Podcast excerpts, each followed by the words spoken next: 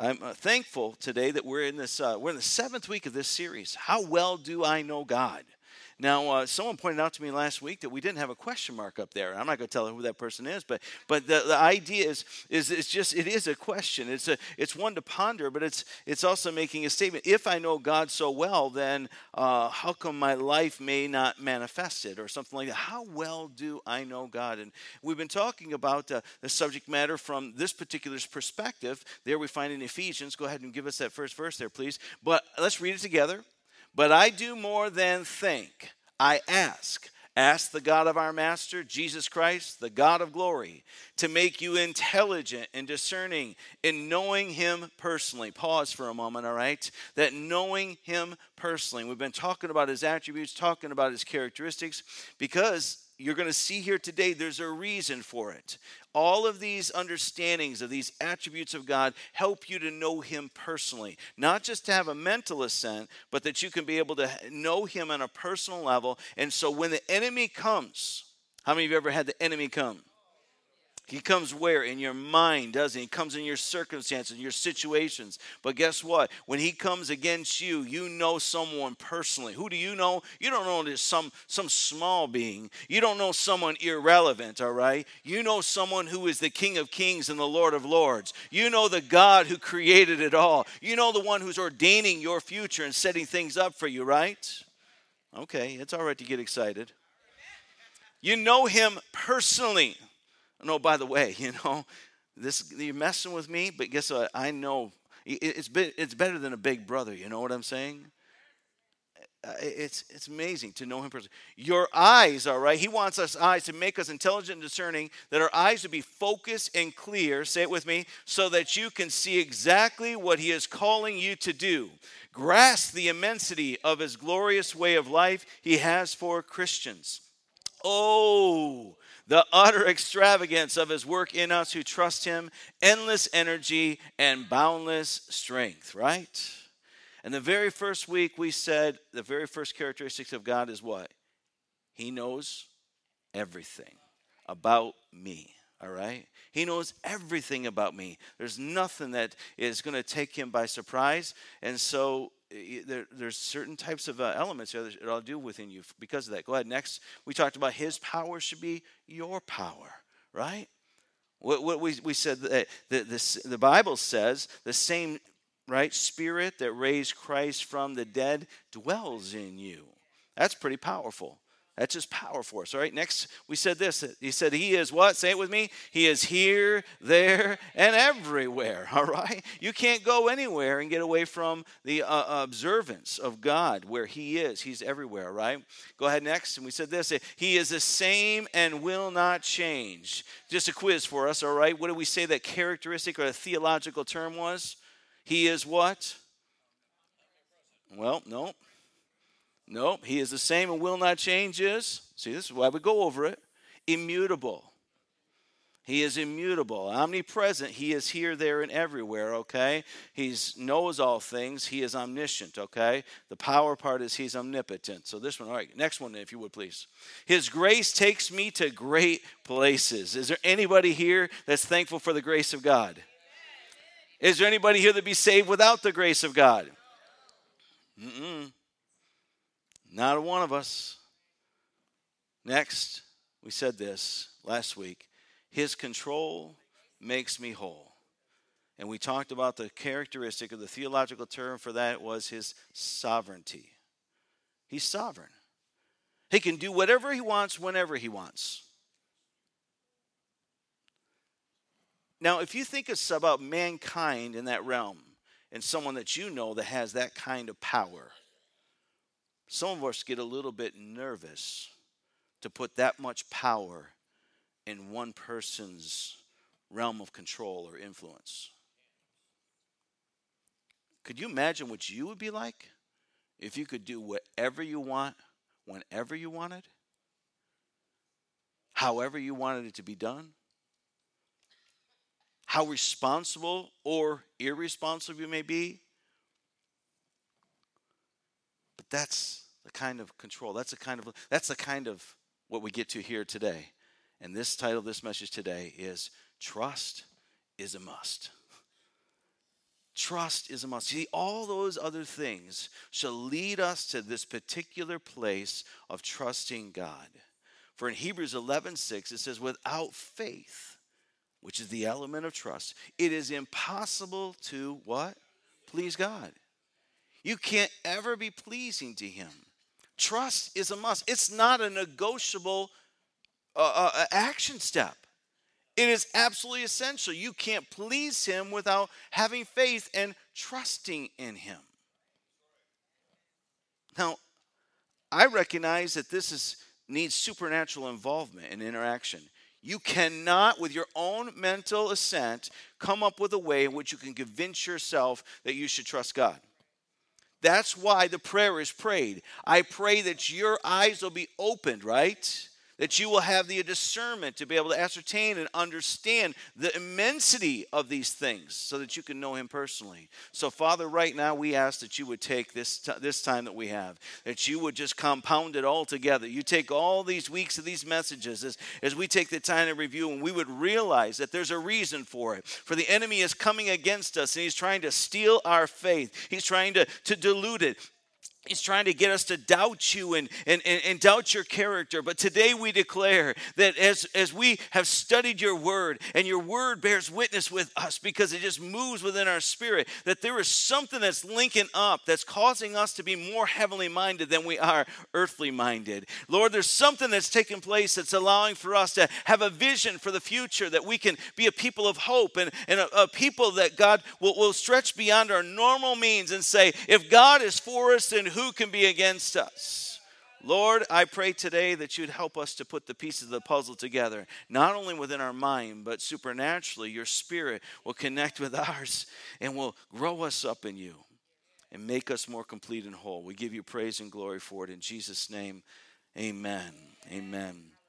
Oh, I love, I love this. If you're uh, in your life groups or you're going to your life groups today, I, I, I hope you have been enjoying the, uh, the time, the discussion questions. If you're not part of a life group, all right, we're in our final two weeks of that. We'll take a, little break come Christmas time. Some of the life groups are, and they'll start back up in the beginning of the year. But, you know, um, as you discuss those these questions, they're just discussion starters. Hopefully, you're digging into it. You're getting a little personal with one another. Now, that might keep some people away, but really, I want to tell you something. You're not going to grow in the Lord when you just try to do it by yourself. He says we need to continue to gather together. And I think he's talking about more than just on a Sunday morning. You do remember the pattern of the New Testament church, right? They met together how often? Anyone tell me? Daily. Daily. Now, can we do that today? Yes, we can.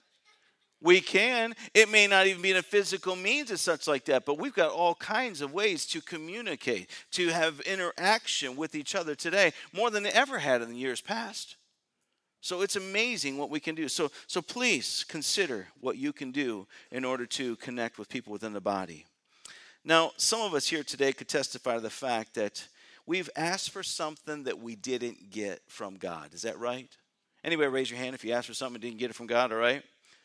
Someone may have prayed, all right, to, to win a certain prize.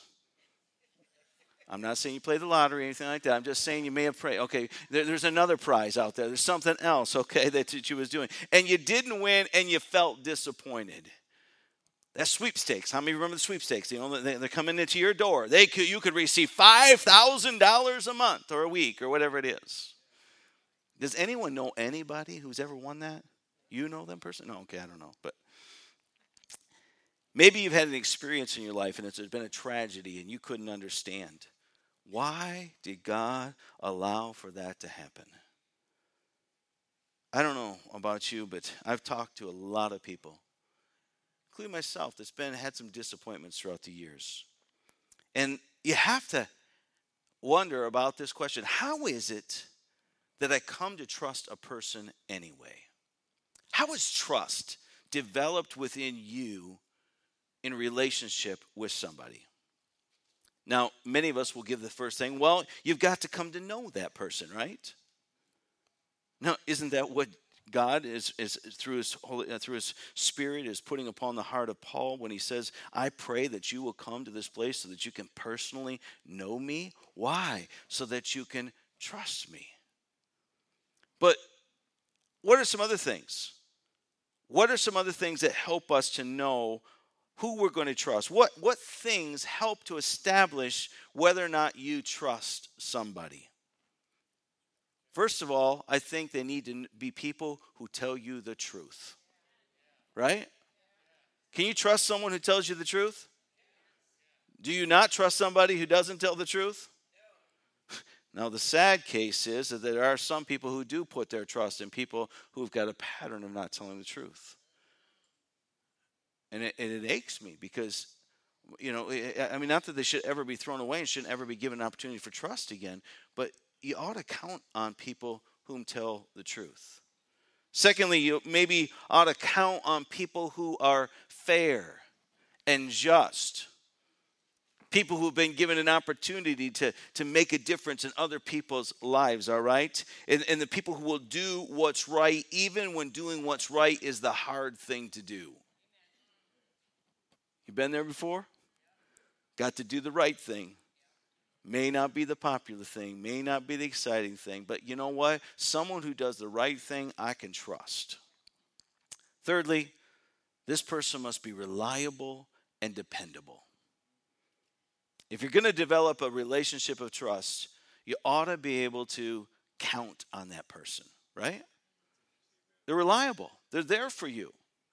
Now, Psalms 33 4 says this For the word of the Lord is right and true. Go ahead, if you would, please.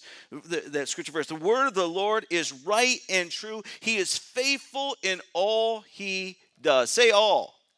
He's faithful in all he does. What do we see here in this scripture? We see those words right, true, and faithful, right?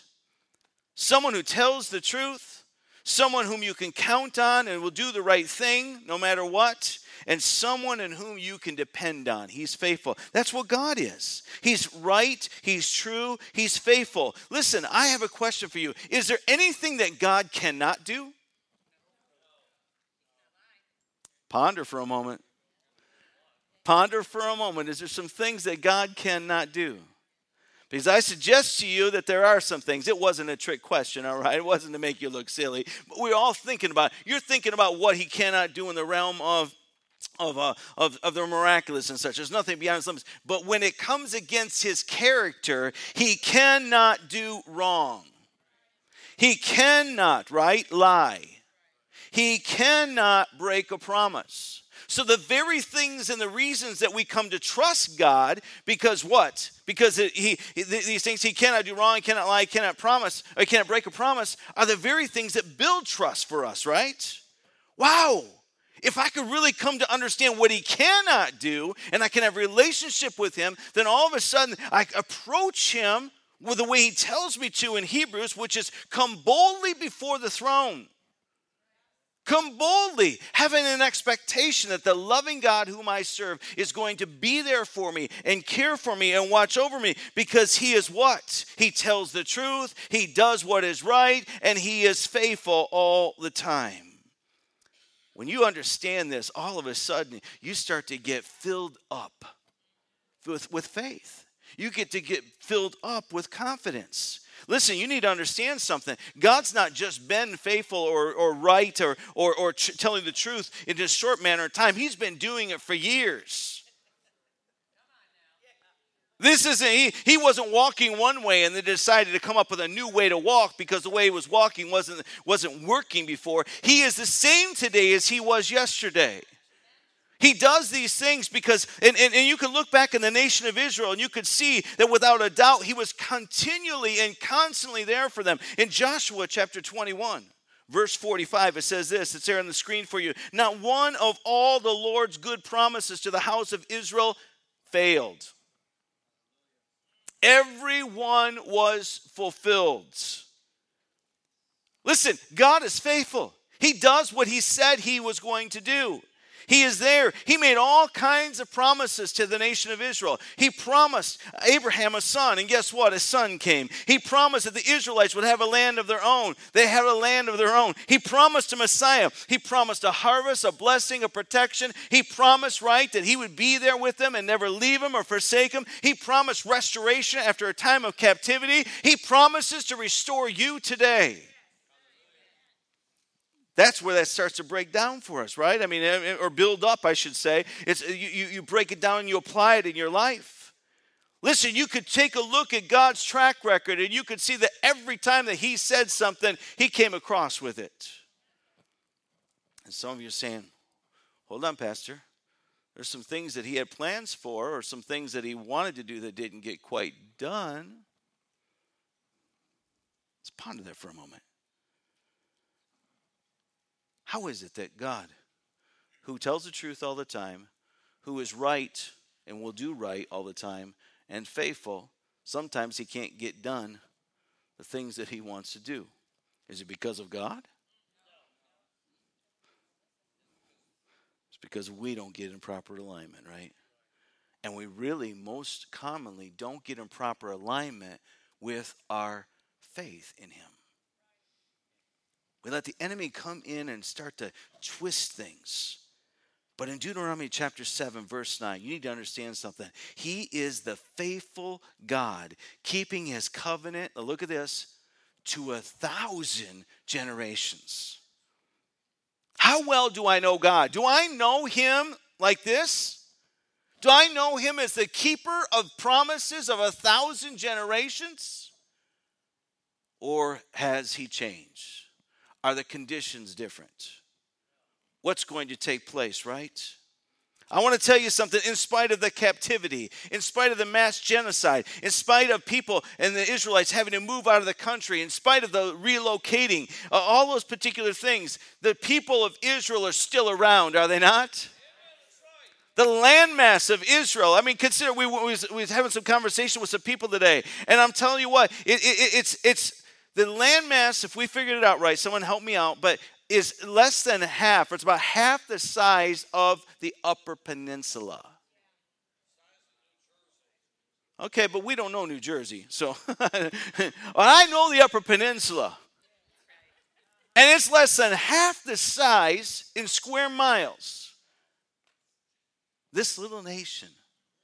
No wonder the world would look at it as insignificant, right?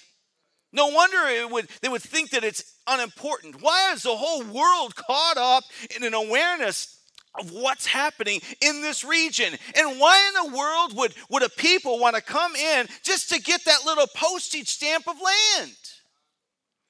Except that it's the promised land except that it's the enemy that's wanting to come in there and take away the promises that God has made. But guess what? God is still on the throne. God is still working his miracles. God is still the defender, right? He's faithful to his promises. Psalm 145, 13, the Lord is faithful to all his promises, all 7,000 plus of them. Listen, he's written blank checks that's waiting for us to cash in. You get that? He said, I've got a plan for you.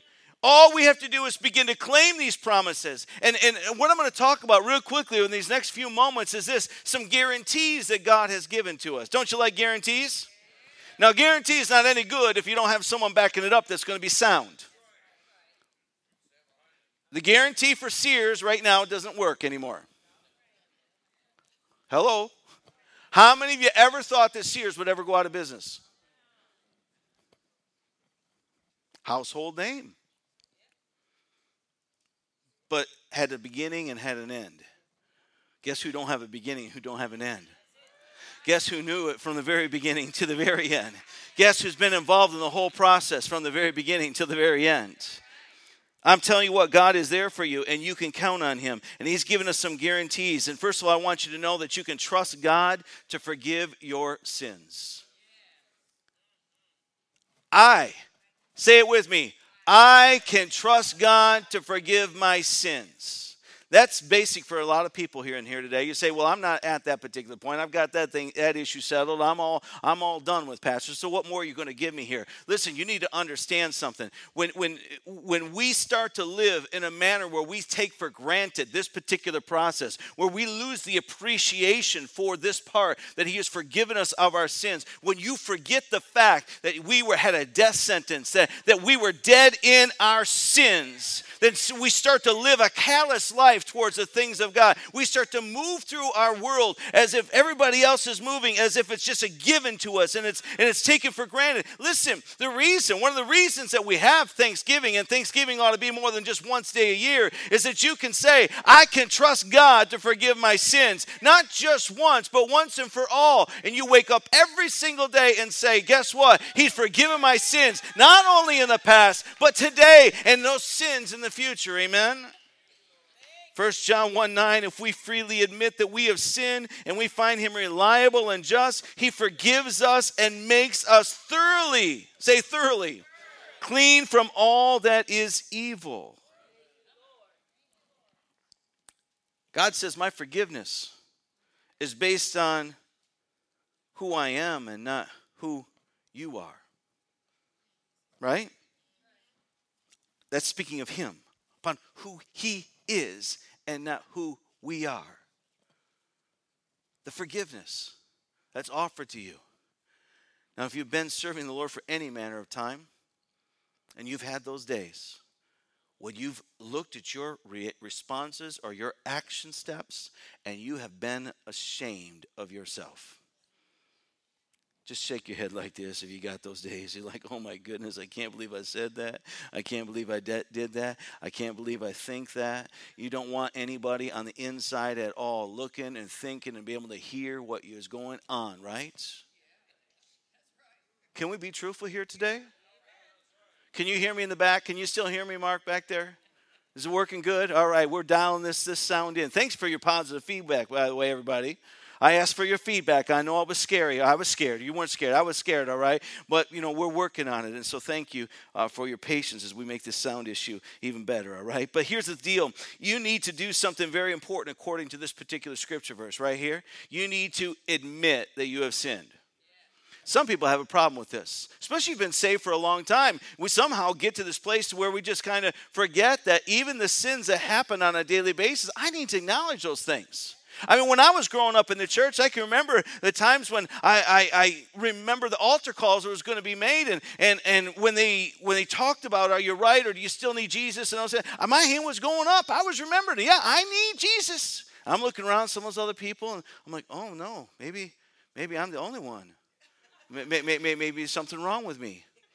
And now I, I, want to be clear when I say no, Jesus, I've just got sin in, our lives. You know, I found something that's very that, that, that's very comforting to other people, okay? It's kind of odd, all right, when you think about it, but it is that we sometimes like to be around other people's misery.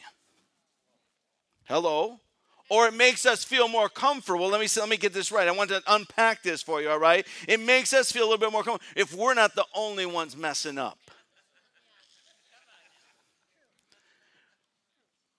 If you think that you're supposed to be living in a certain manner and way in which God has a standard for us we want to live, but you think you're the only one blowing it, how reluctant are you to ever want to admit that?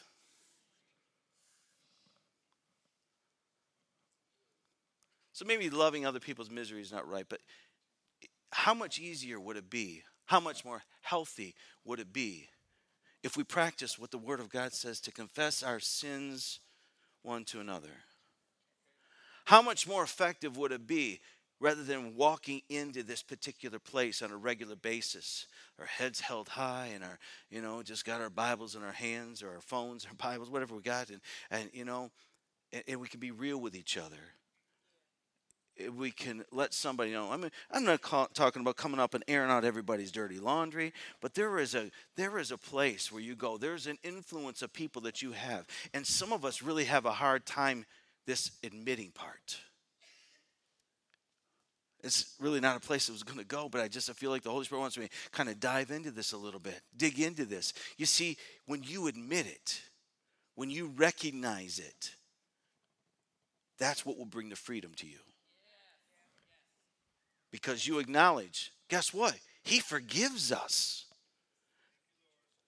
And he makes us thoroughly clean. Now, his ability to be able to do that, even if I don't admit it, is not diminished, right? About what he can do. But the fact is, the application of the forgiveness and the cleanliness is not happening, is not being made manifest in my life until I do the admitting.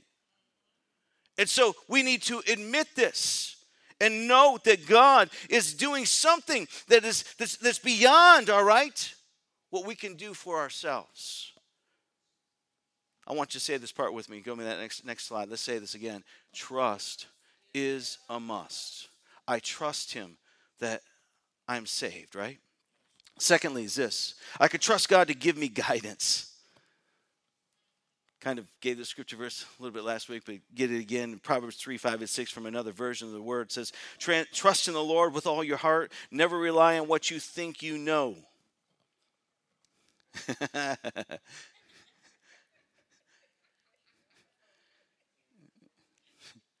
what you think you know. How many got those people around that got, got, got a little no to them?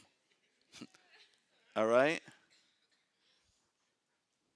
Remember, the Lord in everything you do, and He will show you the right way.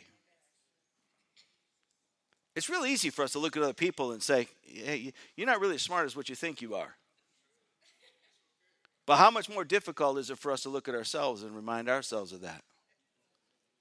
Oh, I need to trust in the Lord because guess what? I don't know all that I think that I know. Is there weakness in that? No, there's power in that because I remember the Lord is in everything I do. He will show me the right way. Many times in my life, I could come to a particular point in question and wondering what direction to go. What do I do? But here, the Word of God, He gives it to us and says, listen, you don't have to rely upon what you know because your knower's limited. Look at your neighbor and just say, Your knower's limited, all right? but one thing you can do is you can trust in the Lord. Okay, some of you are really, you really, all right, got that going on because you, you know who you're talking to, right? but you can trust in the Lord. I mean, it's amazing how many people who will pursue all kinds of different measures in order to try to find out their future, find out their direction. The, the, the, lunatic idea that you could read something from a newspaper called a horoscope and can somehow dictate and indicate the direction for your life and the decisions that you'll make based upon a year or a time in, a, in, the, in the season in which you were born. That you could go into a place and have someone look at the wrinkles on your hand.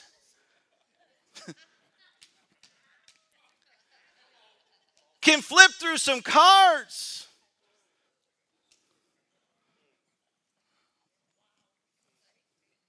Can go, hmm. Hmm. I mean, think about it. How ridiculous it is to rely upon something that is so temporal, that has been oh so wrong. But you can go to something and someone found in the Word of God who has been faithful every single time. You can go to the Bible. You can go to people who refer and respect the Bible, and you can get the godly counsel that is necessary. Right? Did you give me that next one? I trust God to give me guidance. I trust God to give me guidance. No, that was, or you skipped ahead. All right, there you go. You got away from me to give those ones. All right. There's some points. There's some. There's some emotion behind it I want to get. All right. So say this with me. Now get me here. Trust is a must. All right. The third one is this. Go ahead. Now you can hit that. One more time. Here we go. Two more times. There we go. I can trust God to settle the score. All right, what's going on in your mind right now? I could trust God to settle the score. There's not any vindictive people in here, right? There's not anybody who's ever looked at your enemy and said, Oh, I can't wait till you get yours. And you know, I think that God has called me to be his servant in this moment to orchestrate this retribution in your life.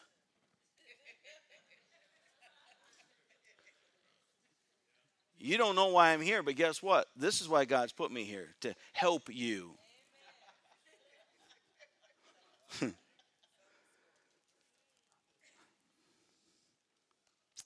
You've heard people say it's not fair, right? Have you ever said it's not fair? Let me tell you something.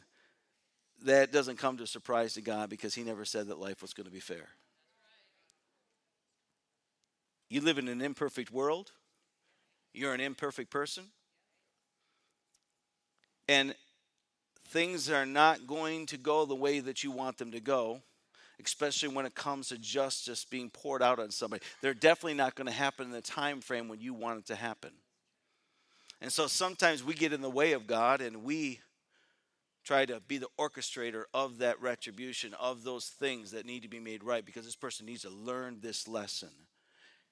But it's in opposition to God.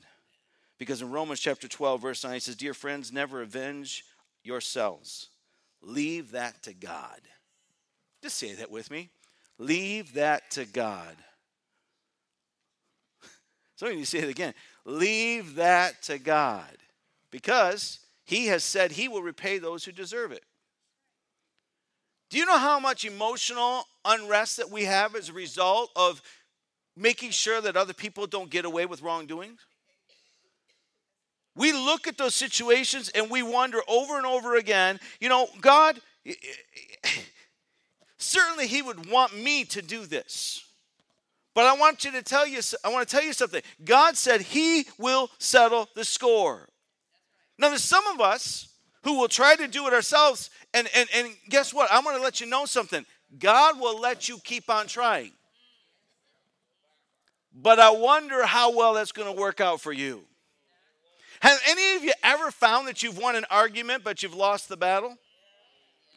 You've lost the war. You, you, you, you see what I'm saying? You, you sometimes you just keep going along with these. God will let you do it. But here's the thing that He wants us to understand is that His resources are better than ours.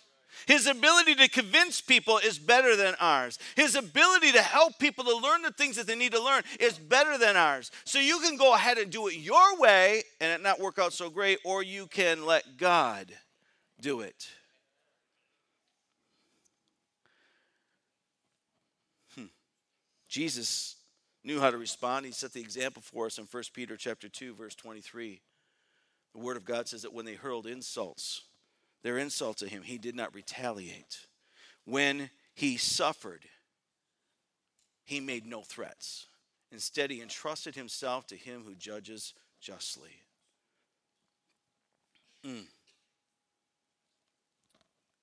He is the one out of all of us was the most innocent, undeserving. And he did it for you and me. Who was the ones who were at fault? Not just Adam and Eve. All of you right now who want to blame things on Adam and Eve, consider this for a moment. While they may have got things going, you and me are the ones who can see it from this side and still can't live up to the standard. We still don't do it right. So quick. Well, well, they got something going that we just couldn't change.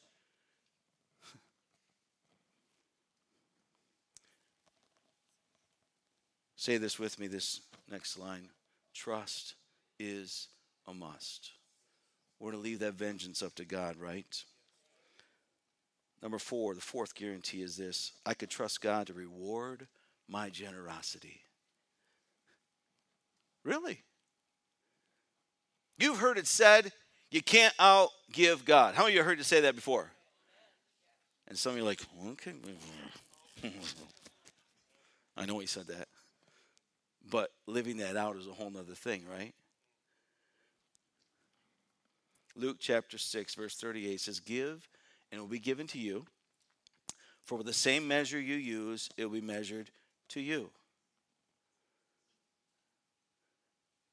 Now, if you're a guest here today, I want you to know that we do not eh, just preach finances because we need your finances.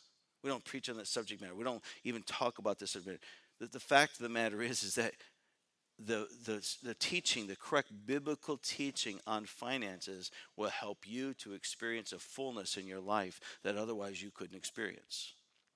And so when I speak to you about being generous, the motive is not for this, us to just have more that will come in the coffers. It's so that you can be blessed. It'll be given unto you with the same measure you use. You see, we can get legalistic with all kinds of things. And, and in our church here, we practice, we observe what I think is taught in the scriptures the tithe, which is 10%. 10% of everything that comes in, I give back to the Lord. That comes where I where I'm increased within my household through through wages or any of those types of things, even through through gifts because he's responsible that. He is the provider for me in everything.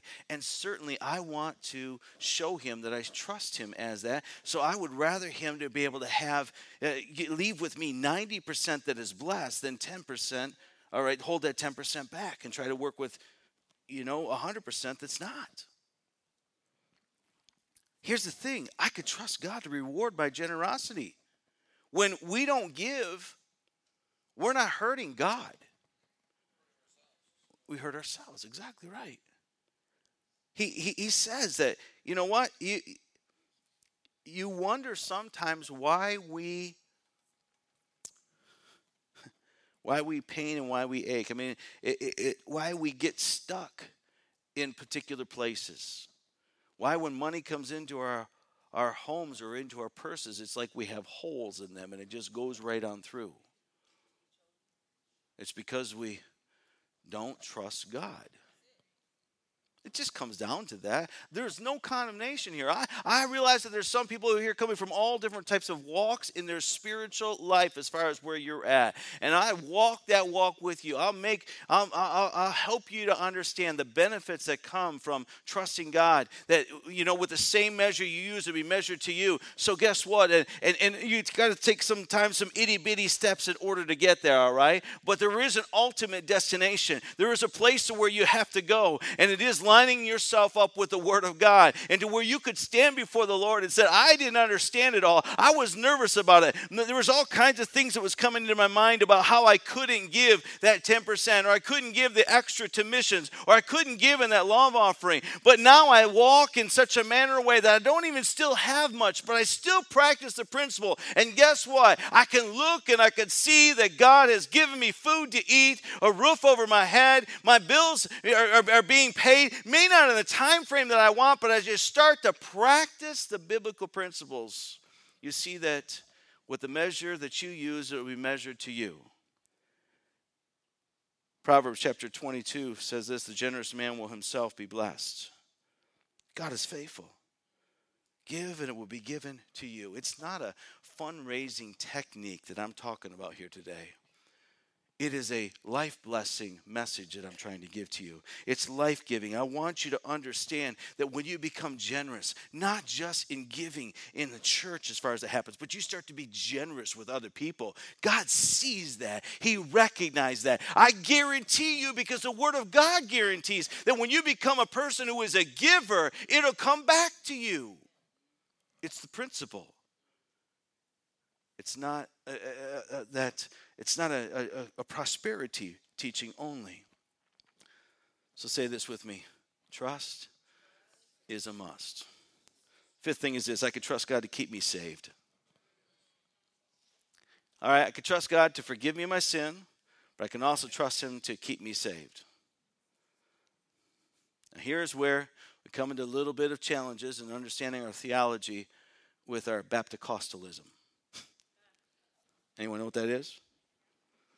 Anyone know what a Baptist is, all right? So anybody got Baptist heritage here in, in, in your faith? Raise your hand, right? Yeah, good. There was a teaching that was given, and the teaching basically said that uh, in some things that once saved, always saved, and and you know um, when a person could never really ever walk away from their faith, and and I, I get the assurance that we all want. And actually, I'm preaching this right here to you because I want you to understand it that you can trust God to keep you saved. All right? And I'm not going to put a but on there, you can trust Him to keep you saved because He's constantly working for your good. And there are some things that you can do in your life that will deteriorate the very faith that's necessary in order for you to please God. so there's no but but I can lose it this way. And when you're working together, all of these conditions, all these promises, all these guarantees says if you will do this, this is what will happen for you. So God will keep you saved as long as you continue to let faith swell up within you. But sometimes I've heard some people say, even that, you know, that some people said, I talked to so many people that's in the body of Christ and that's going to church and and, and they, they don't even, they're not even sure of their own salvation. And then I had to talk them into it. I had to share some scriptures with them and let them know they're more saved than what they really realize. I say, God forbid to do that. Don't do that. Because the Bible says his spirit will bear witness with your spirit when you're a child of God, all right? He will keep you saved. And if you're not sure of it, it isn't my job to convince you of it. You got to get into the Word of God and you got to be able to read it and ascertain it and receive it from yourself so that someone who comes against you and tries to tell you that you're not when you are, you can look at them and you can say, I'm not sure what you're talking about. This is what the Word of God has said. This is what I've done. And therefore, I am saved and He's keeping me saved. Amen? I could trust God to keep me saved. 1 Corinthians 1 8 9 says, He will keep you strong to the end so that you will be free from all blame on the day when our Lord Jesus Christ returns. God will do this, for He is faithful to do what He says, and He has invited you into partnership with His Son, Jesus Christ our Lord. Now, it is my proposal to you today that your salvation can be lost, but it's not going to be because of the faithlessness of God. It's not because He can't keep you saved, because He can keep you saved. He will keep you saved as long as you continue not to do works. I'm not talking about works. Works are the evidence of the, of the faith that you actually have. They, they, they aren't the things that save you, they are what proves that you actually have genuine faith within you. Faith without works is dead. But the fact of the matter is that God guarantees that He who has started a good work in you will complete it, He will bring it to a finish. He will take you to the end. When we confess, when we confess, That's, that, that, what do I do? What do I do when what happens and I sin? There's none of us who are perfect, right? Well, here's what happens I confess my sins. And he is faithful and just to forgive me of those sins and to cleanse me from all unrighteousness. There are times in my life when I, I try to squirm, I try to get away from God. I love that. Some people don't like that. They don't like the Holy Spirit's hovering in his action. They don't like the guilt that sometimes come. All right, the guilt. Listen, how many of you know that when you've done something wrong, you ought to be able to say, yeah, they're guilty or not guilty. Now, you don't live in a state of condemnation, but you've got to live in a place of responsibility. You got to understand when you've done something, you've contributed to the to the relationship or the strife that's in your relationships. I could trust God because trust is a must. Amen. Last point is this. Team, come up here if you would, please. I could trust God to remember my service. I could trust that He sees what I'm doing, He looks upon it, He recognizes that He's given me gifts that nobody else has.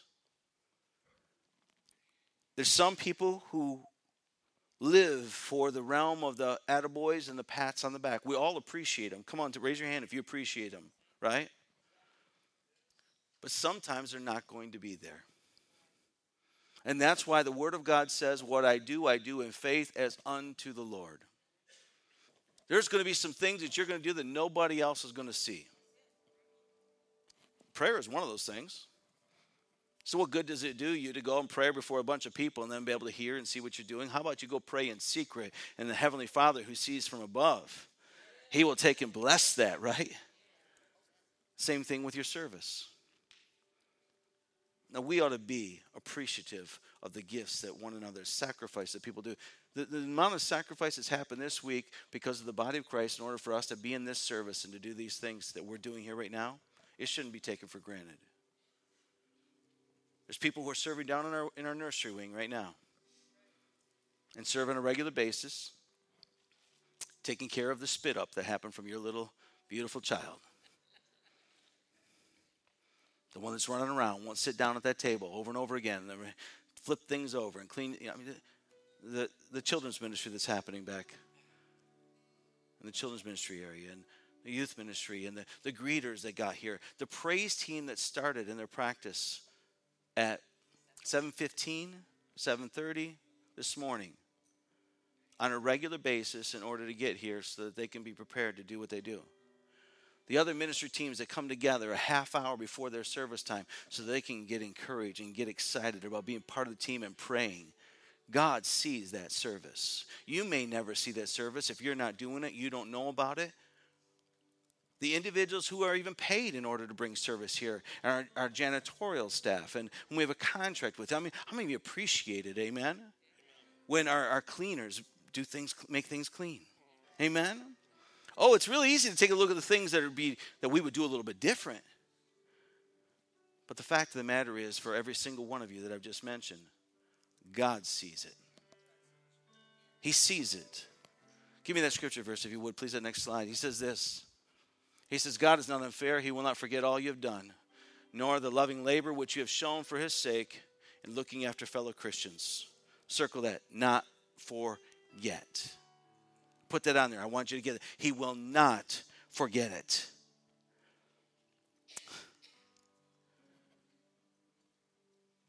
Say this with me trust is a must. Bow your heads with me. Heavenly Father, we come here today and we're thankful that you've given to us this opportunity to, to gather together to hear an explanation of your word that it can make impact in our lives. And we began this uh, time with asking you to do something that I can't do by myself, can't convince anybody. But Lord, you've made some guarantees to us. And I pray today that every person that's within my voices reach would be able to say, I hear it. I know that trusting God is a must, it's not optional. And I can trust Him because. Give Him all the list of the things. I pray, Lord, in Jesus' name, that you will help. Help any person here that's struggling with trusting you. The most important area that we should trust you, Lord, is with our salvation, for nothing else can get going without that. So, with every head bowed and every eye closed, you're here today and, and you know where you're at. I'm not asking just if you've had just a, a, a sin moment in your life or, or something that, that, that has crept up and, and it's not a usual thing, but there may be some people here today that's had a hard time trusting God with their eternal welfare. But today you want to start a relationship with Him. You want to come to personally know Him in a manner and way that will cause for you to live and to walk differently than what you did before you came in here today. Are you here today and you say, I want to know Jesus? That's what I'm explaining to you. I want to know Jesus. I want to be restored in my relationship with Jesus. If you're if that's you, would you lift up your hand in this place today? Lift up your hand. God bless you. God bless you. God bless you. God bless you. Where you at? Where you at? Got four, five. God bless you. Six, seven. right now, right now. Yeah, you kept your hands up. Some of you, you're so confident, you're so desperate. You know it right now in Jesus' name that He's the only one that can make the difference for you. You're desperate. You're like the woman with the issue of blood that would do anything. You're like the blind beggar who cries out and said, Jesus, son of David, have mercy on me. Other people that tell you to pipe it down and be quiet, but the only thing you can think about is confessing and saying, I'm a sinner. I need Jesus. I need to be in right relationship. Anybody else want to join these seven individuals that raise their hand for either a recommitment or a first time commitment to the Lord? Yes, I see that. God bless you. Yeah. God bless you. Amen. Amen. Remarkable. You're here today, and some of you are struggling with the trust realm. And the enemy is coming hard against you, trying to get you not to trust God in a specific area in your life. It could be with your family, it could be with your job, it could be with your, your relationship. But I'm telling you here today that God wants you to give that over to Him. If you're struggling though today, you need you need Him to come and help you. Would you lift up your hand and say that's you today? Where are you at right now? There's something you're struggling and trusting Him in. Yes. All across this this this uh, area here, the sanctuary. God bless you. God bless you. Yes, you can put your hand down. God bless you. He sees that hand. Would everybody stand to your feet in this place? We're going to begin to sing this song, and you raise your hand for any one of those things. And I'm going to open up these altars and invite you to come and join me here. I would just like, just uh, prayer team, if you could assess just just a few of you, go ahead and come on up here and gather around here. First come, first serve. I'll just make it that way, all right? But if I need about, at least about four people up here, if you would, please come on up here, please, and and get ready to pray. Four sets of individuals to come and get ready to minister. We're going to sing this song. I'm going to allow for those of you who raise your hand for recommitment to, to come on down here and receive prayer. Those of you that raise your hand and say, There's something going on in my life, I want to come down here. And what I'm going to ask for, what else I'm going to ask to have happen is that I would want for those in the congregation that wants to be used today to pray for other individuals. And if you see someone standing there, I want you to come and I want you to go ahead and get behind them and just put a hand on them and begin to pray. And just say, God, meet their need. Do what needs to be done to them. Will you pray this prayer with me beforehand, though? This salvation prayer. I think it, it, it hits all of our lives. Lord Jesus, I thank you for dying for me, for giving your life for my sins. And from this day forward, and maybe for many years before, I promise to live for you. Move in my life today. May your spirit convince me that your word is true. In Jesus' name, amen.